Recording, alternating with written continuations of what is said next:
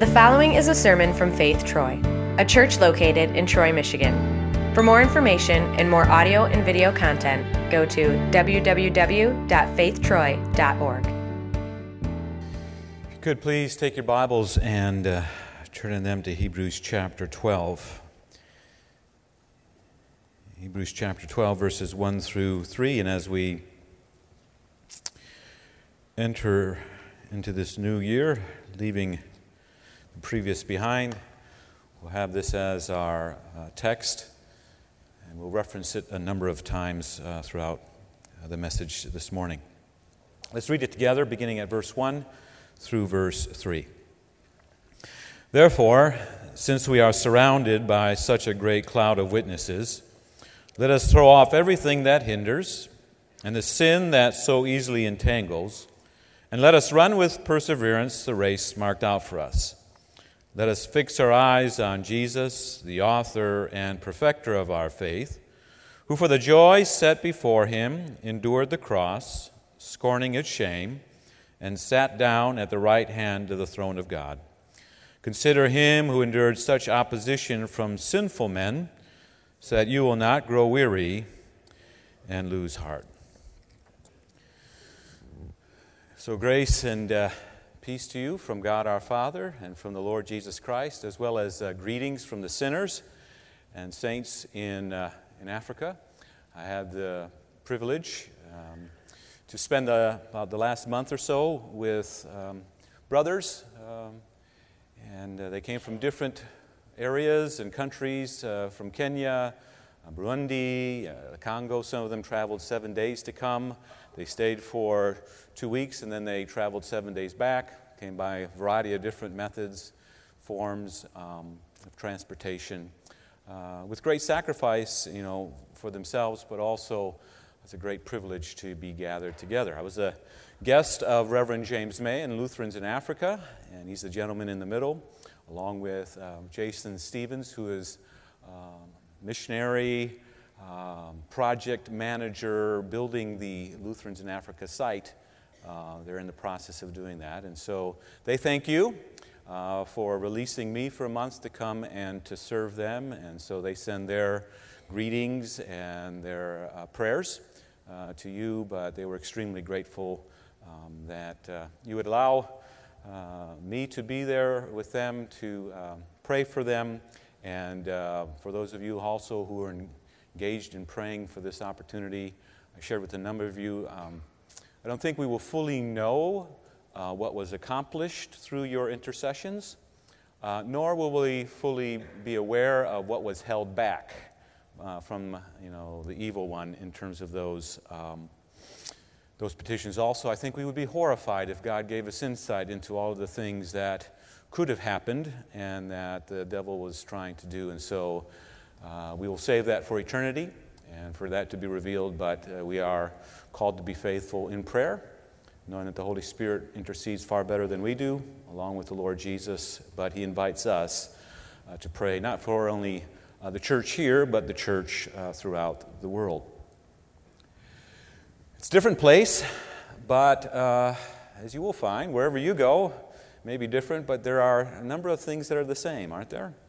It's the same enemy, uh, it's the same infection and disease that has come into the world, sin, and it has corrupted us, uh, and there is a penalty to be paid for that, which is death. And perhaps, um, you know, the result of that sin is just seen perhaps a little earlier in a, a country that doesn't have the blessings and benefits that we have in terms of health care and uh, support for the body. And so, um, in a sense, though it is a different country, maybe they experience the result of sin in immediate ways. Um, and uh, we perhaps are a little insulated from that, and it catches us somewhat by surprise when illness comes, or suffering, or death comes. But it is the same same enemy, uh, same infection, disease, same result, and uh, poverty is perhaps um, a little bit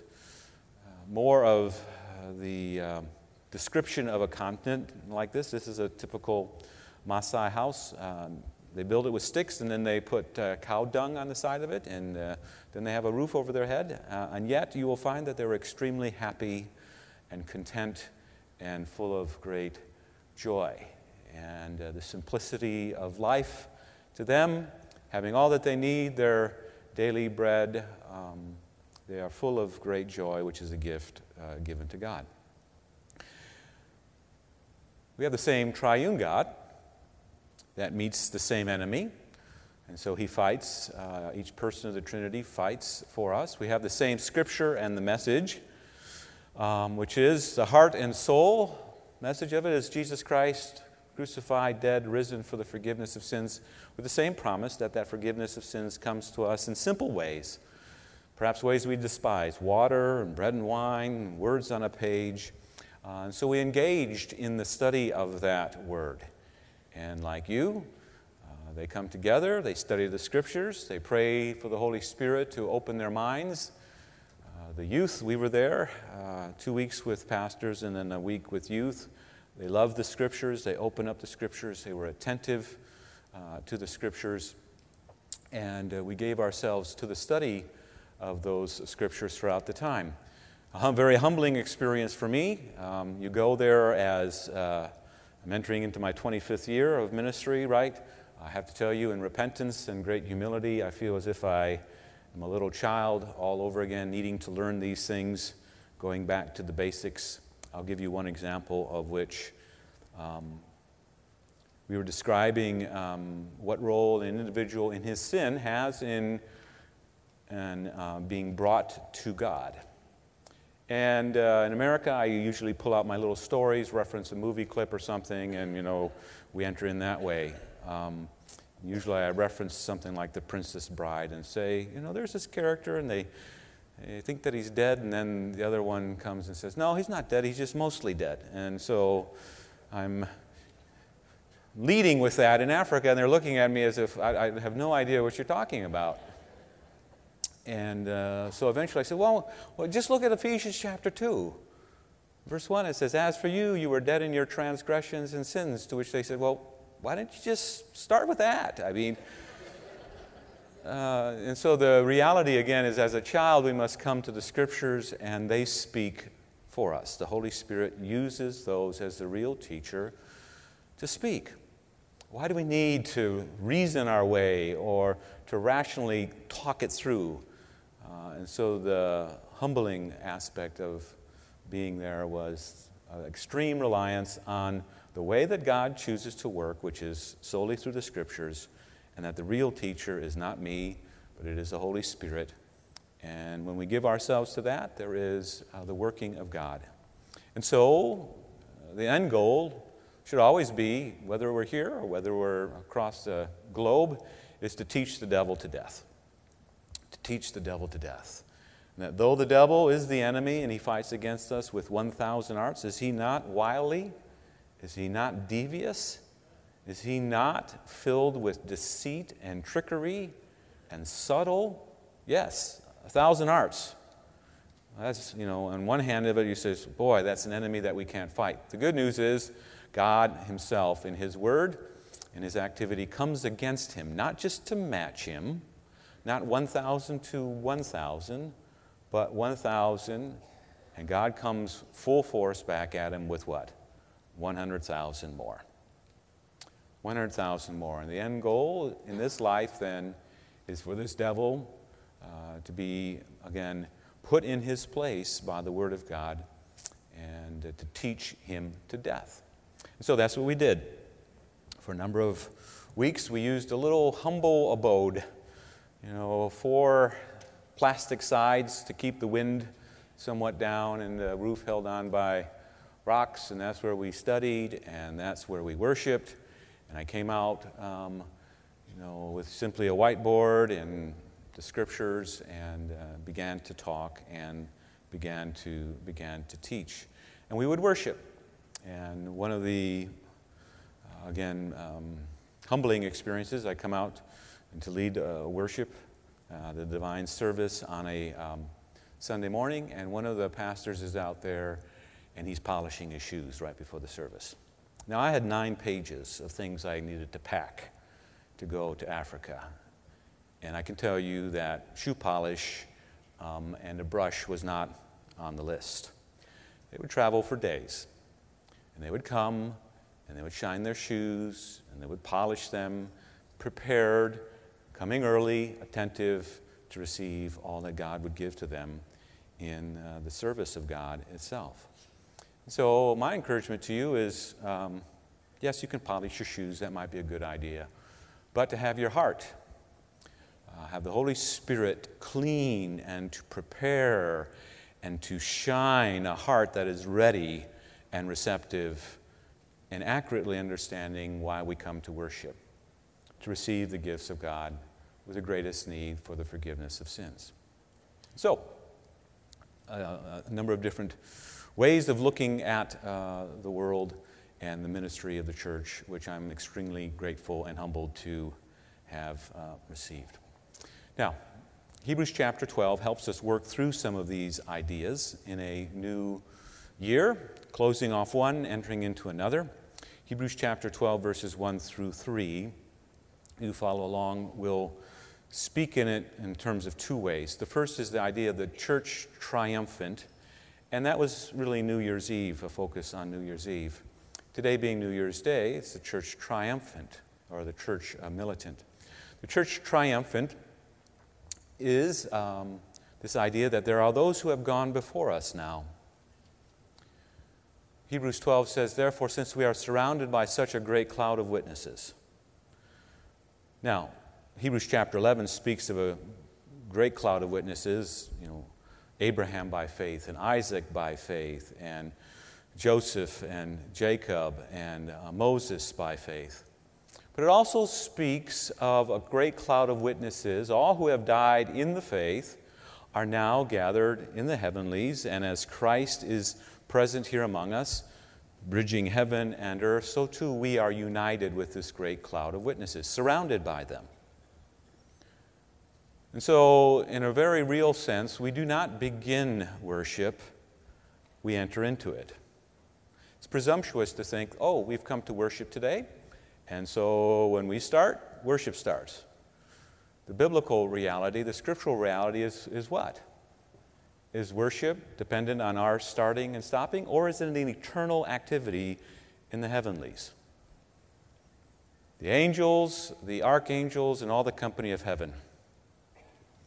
In the liturgy, the historic liturgy, it says, with the angels and the archangel Michael and all the company of heaven, we laud and magnify thee by saying, and what's the song of heaven? Holy, holy, holy. Lord God of Sabaoth, the heavenly host.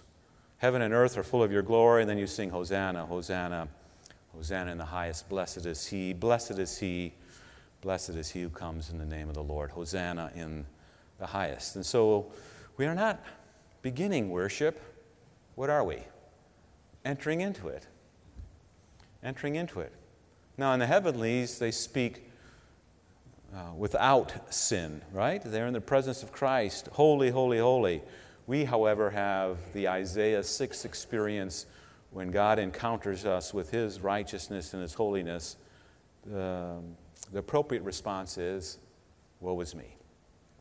Woe is me, I am ruined. I'm a man of unclean lips, and I live among a people of unclean lips. My eyes have seen the King, the Lord Almighty. But in the context of this worship service, as with Isaiah, an angel comes, takes the coal from the altar of sacrifice, and offers it to us in word and sacrament, and says, This has touched your lips. Your guilt is taken away, and your what? Your sin is atoned for. And so the activity of heaven and the song of heaven, we just simply enter into it. Now, some of you, I know this year, you have lost. You have lost the one that you love and you are experiencing grief, and properly defined, perhaps grief is simply the absence of the one that you love. And so we have shared words of comfort with you at the grave. We have given to you the promise of the resurrection, and yet there is still that sense in you that the one that I love is absent from me. But if we take Hebrews chapter 12 as the Word of God spoken to us, the one that we love is what? Worshipping with us. worshiping with us the angels and the archangels. And one day, the promise will be is that we will be with them and with the Lord forever. So it is appropriate, I think, um, that we pause, um, that we are again reminded of the frailty of this life, the wages of sin being death, the separation that is caused by that sin, but then to hear the promise of Christ uh, right back into the middle of that. And so, if you have lost a loved one this year, um, and it has been a tender year for you, uh, perhaps especially at Christmas, I want to share these words with you from 1 Thessalonians chapter 4. It says, Paul speaking to those who have lost someone in death. He says, Brothers, we do not want you to be ignorant about those who fall asleep, or to grieve like the rest of men who have no hope. We believe that Jesus died and rose again, and so we believe that God will bring with Jesus those who have fallen asleep in him. And so, according to God's word, where are those who have died in Christ? With Jesus, in the presence of Jesus. Separated from you, no more conversations, no more Christmases, no more memories, and that brings great pain and great grief to you. But they are in the presence of Jesus, and see how the Holy Spirit turns it around? Though you grieve the no mores, what do they have? They're in possession of no more sin, no more death, no more sorrow, no more tears, no more pain, no more suffering. So Paul says, I don't want you to be ignorant about those who fall asleep or to grieve like the rest of men who have no hope. We believe that Jesus died and what? Rose again. And so we believe that God will bring with Jesus those who have fallen asleep in him. According to the Lord's own word, we tell you that we who are still alive, who are left, to the coming of the Lord will certainly not precede those who have fallen asleep. For the Lord himself will come down from heaven with a loud command, with the voice of the archangel, with the trumpet call of God, and the dead in Christ will rise first. And then the text says, and then we will be what? Caught up together with them to be with the Lord in the air forever. And it ends by saying, then, therefore, do what? Encourage each other with these words. Encourage each other with these words. Grief, the absence of the one that you love. The that they are in the presence of Jesus. But the promise is also this is that now Jesus is present with us. Not departed, not far away. In the incarnation of all things, Christmas says he is what? Present with us. He was given the name Emmanuel, which means what? God with us. Did he ever give the name back? He still has the name. In his glorified body, he still is among us, especially as we gather together. Take, eat, this is my body, this is my blood. Present, Jesus present with us. Jesus present with us, no matter what the shape or the facility, right? Do you thank God for the facilities that He gives to you in this place? Absolutely. Is this any more sacred or is that any more sacred? What makes it a sacred, holy place? The promise of the presence of Jesus, the Holy One, giving to us holy things to make holy people. And perhaps then that's why we should polish our shoes sense of sacredness and reverence that we are in the presence of the Holy One. He has made the place a holy place. He wants to give to us holy things, and He wants to make us who are unholy holy or set apart or sanctified. And maybe it is polishing your shoes. You know, in fact, I did that last night in, in remembrance of a meal from Burundi. Um, polished my shoes saying we are entering into a sacred place, a sacred time where God wants to give to us sacred gifts. That doesn't mean you have to polish your shoes, but what does it mean? Oh Lord, prepare in me a what? May the meditation of my heart, my thoughts be pleasing in your your sight. And so the church triumphant on New Year's Eve, we celebrate the promise in the midst of death, the loss of the ones that we love, that there is a church triumphant. No more fighting against the accuser in the heavenlies.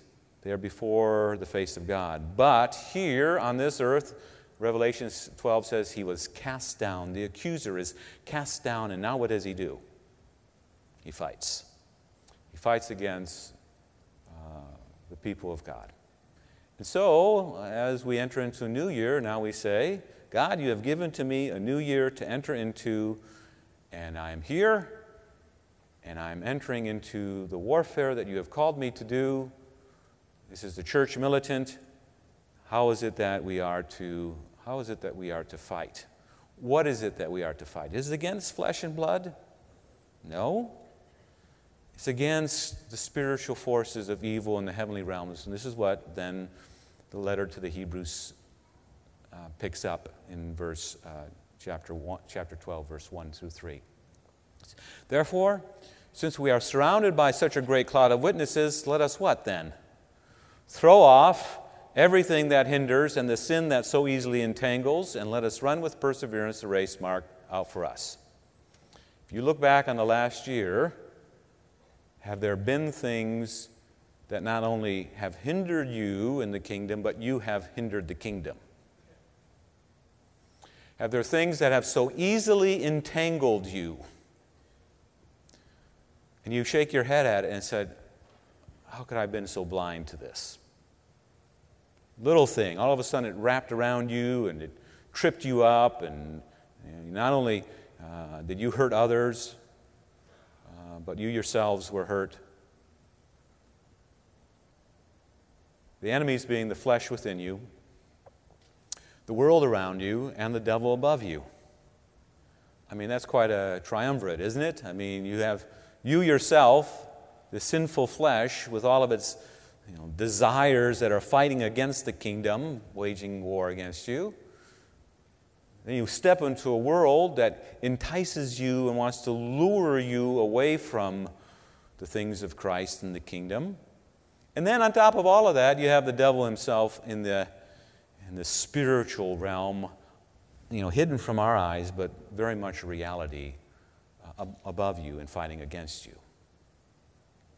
And what is one of the first things that this devil, the flesh, and the world wants to go after?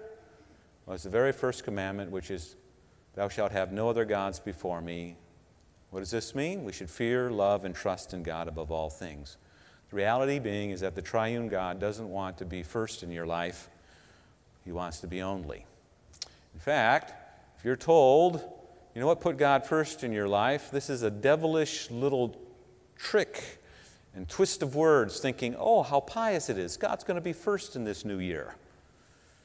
Well, if there's a first, then tell me, is there a second? Is there a third?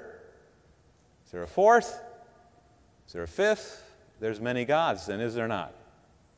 We think, well, maybe we just put God first, and when that doesn't quite work out, we have this backup plan, and we're going to no, God doesn't want to be first. He wants to be only. Have no other gods before me, no other gods before my face. Now, you might think someone living in a little hut like that might, you know, be pushed towards that realization that, well, I don't have anything anyways, so, you know, all I have is God Himself. If you live in a place like this, can your heart have many idols? And can your heart also have a heart that trusts by faith in the triune God alone? Yes. How about that picture? It's within about 200 yards of each other. This is on the top of the Ngong Hills. It's not really a hill, it's more like a mountain. And the youth have this great idea in Africa after the teaching period of a week or so. They say, Our last day, we're going to climb the Ngong Hills and we'll have a teaching up there. To which I said, Well, all right, doesn't seem that hard. Well, I, was, I knew I was in distress about a quarter of the way up, and my mistake was if I just follow the littlest one, who's about 11, I, if I can keep up with them, I'll make it. Little did I know that the littlest one would be the first one to the top of the, of the Ngong Hills. But as as we walk to the top, and there are these huge windmills on the top there, um, there's this hut. It's a Maasai hut. It's just sticks with cow dung on the side for the walls. And about 200, 300 yards later, there is this Mercedes at the top of the hill, surrounded by cows and sheep and, and goats. Now, can someone who, the owner of that car, can they, can they have their heart perfectly right and content with God and no other gods? Absolutely. Can their heart be led astray? Absolutely. Right? So it's the heart that makes the idol, not necessarily the things that are given to us. And this is why in Proverbs 30, the words are Two things I ask of you, and perhaps maybe this is a good New Year's verse for you. Two things I ask of you, O Lord, in this new year keep falsehood and lies far from me. Give me neither poverty nor riches, but give me only my daily bread. Otherwise, I may have too much and disown you and say, Who is the Lord? Or I may become poor and steal and so dishonor the name of my God. You take that verse up, it's a very difficult set of words humanly to work through. Praying, God, in this new year, don't give me too much. Why? Because if you give me, give me too much, what might happen to my heart? Those things might become my God. Oh, God, don't give me too little. Why? Because then I'll be tempted to steal and dishonor you. In fact, the challenge, perhaps if I can put it in the broad possible uh, between the United States and Africa, is this. I believe that the devil is probably using the too little of Africa to lead it towards other gods, namely, the chief um, threat to the faith is false teaching about health, wealth, and prosperity. If, if you only were to give to me some of your, your monies, then what will God do? He will abundantly bless you. And if all you have is little, the devil comes and says, Oh, that must be, that must be the reality of, of life. I have little because I don't have enough faith. And so the biggest threat there is false teaching. False teaching about the true nature of God and His gifts, turning the eyes away from the gifts of the forgiveness of sins to the gifts of the world. Now, in a broad categorization, maybe the challenge to America is that we have too much. Too much in the sense that we are comfortable, which leads to complacency, which is quite devious of the evil one. He just does what? He just leaves you then alone. Let them go on their own way. Let them have their first God, their second God, their third God, their fourth God. Prayer being, God, give me my daily bread. And God, you decide what that daily bread is. Too much, too little, that's not for me to decide.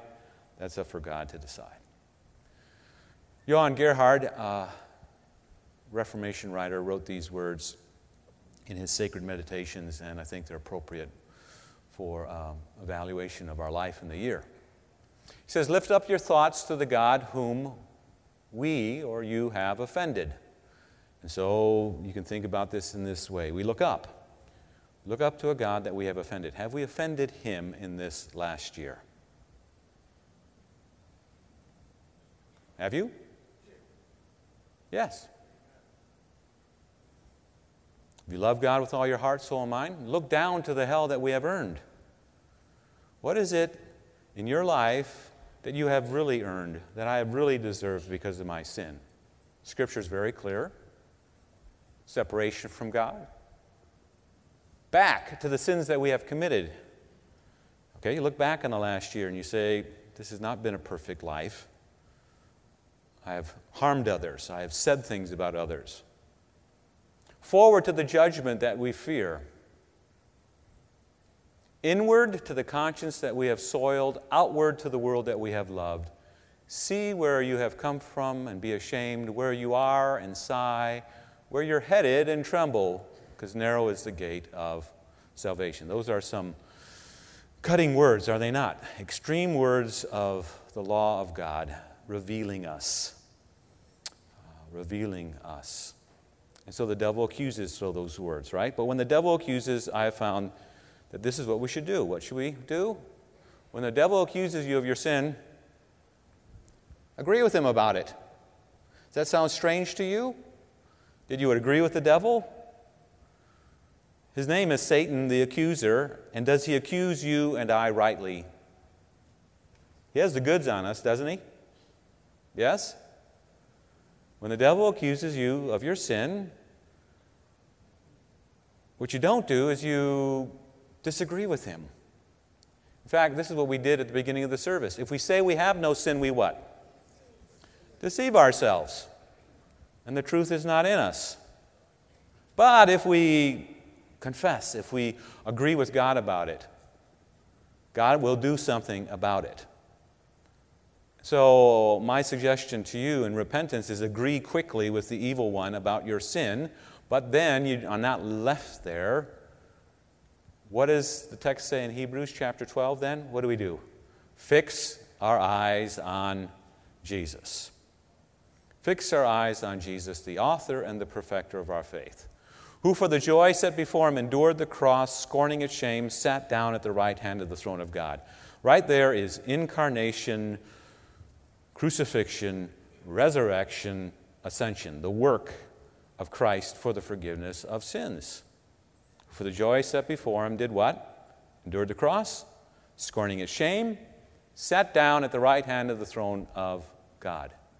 Christmas Day, I had the opportunity to preach uh, this message to those who were gathered there in Africa. It was under the word under. It says, In the incarnation, what do we have? We have a God who understands.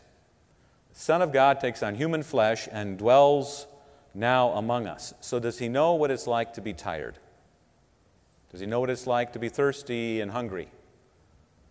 Yes? Does he know what it's like to be slandered and betrayed? Does he know what it's like to suffer? Or is this just a big act? I mean, is he just putting on some performance here?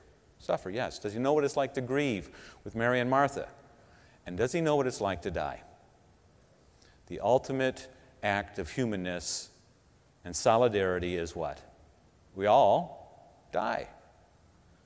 And so in the incarnation, what do you have? You have a God who understands. But if that's all you have, and he says, I understand about your life, but doesn't do anything about it, you are left with nothing. Why does he have to be, take on human flesh and understand? So that he can become what? Sin under the penalty of the law. So Galatians says, when the time had fully come, God sent his son, born of a woman, born under law, to redeem those under the law. And so now Christ takes the sin and he puts it upon himself and he bears it under the wrath of God. Becomes sin for us. Now that's it, and he just dies, and he says, Well, he became sin for us, and well, that doesn't help at all either. Something has to happen. In that process of dying, he crushes sin and death and the power of the devil, and he puts it all under his, under his foot. And that's the act of the crucifixion and the resurrection. Puts sin and death under his foot and takes authority over it. And then what does he do? He ascends, doesn't leave us, he is among us, he rules and reigns, and so he has all things under his control.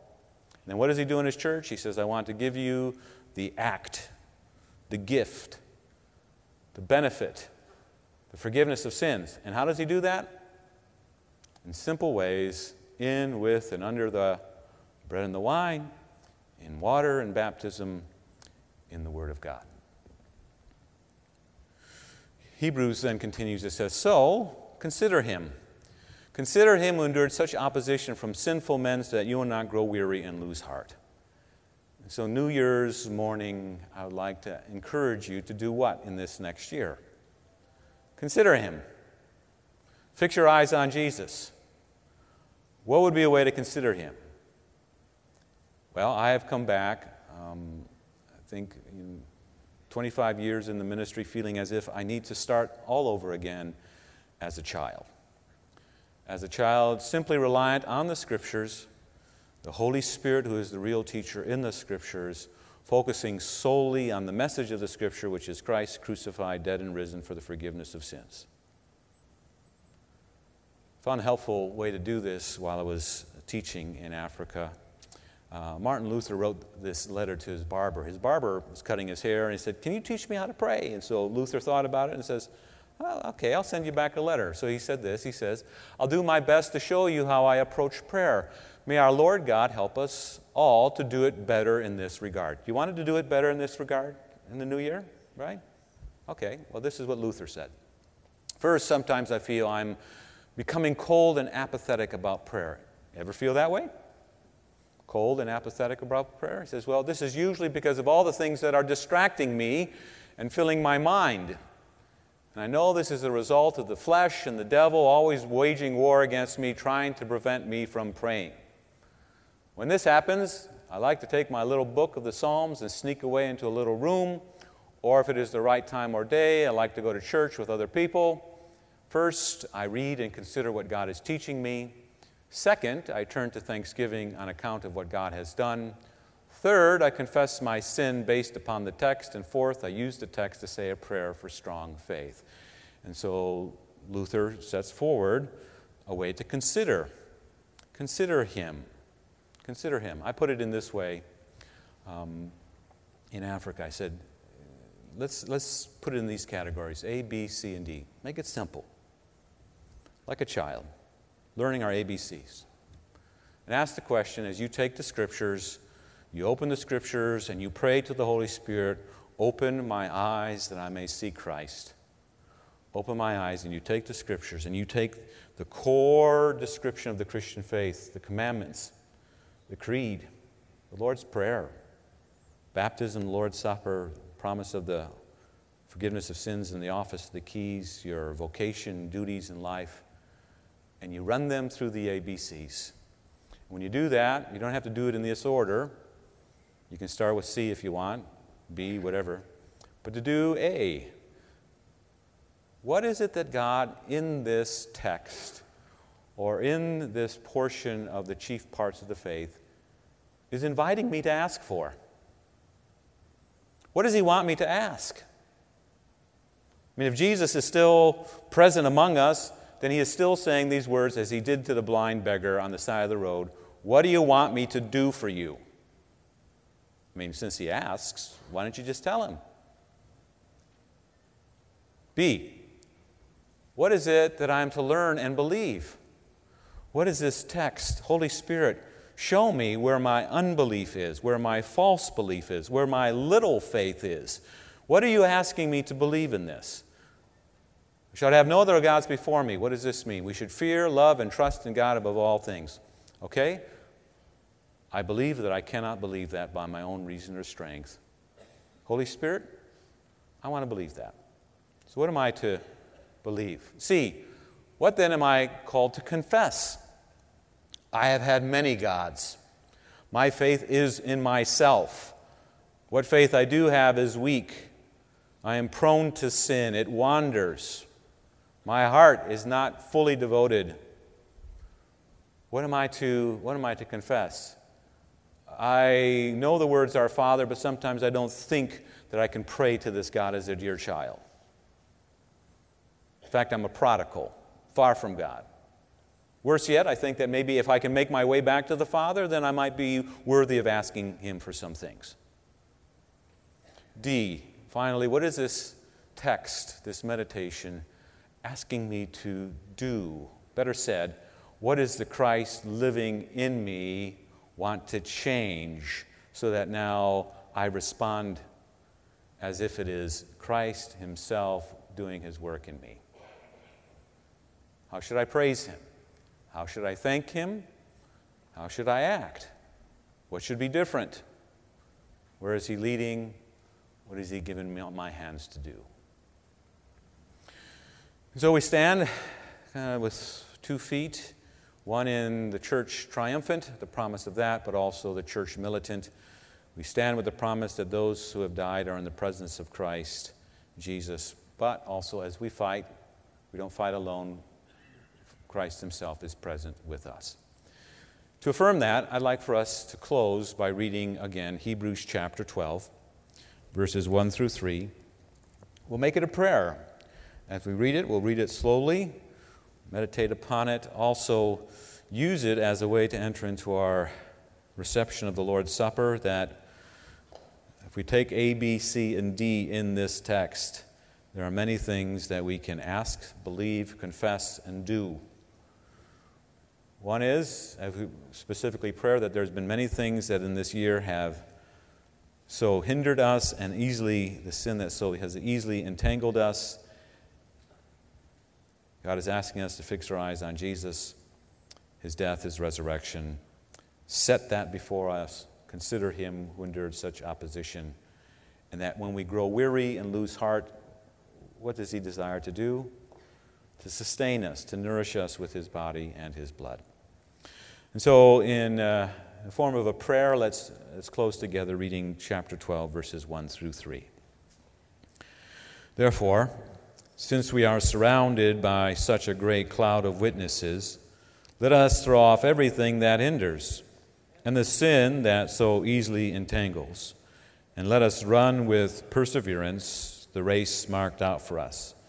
Let us fix our eyes on Jesus, the author and perfecter of our faith, who for the joy set before him endured the cross, scorning his shame, sat down at the right hand of the throne of God. Consider him who endured such opposition from sinful men, so that you will not grow weary and lose heart.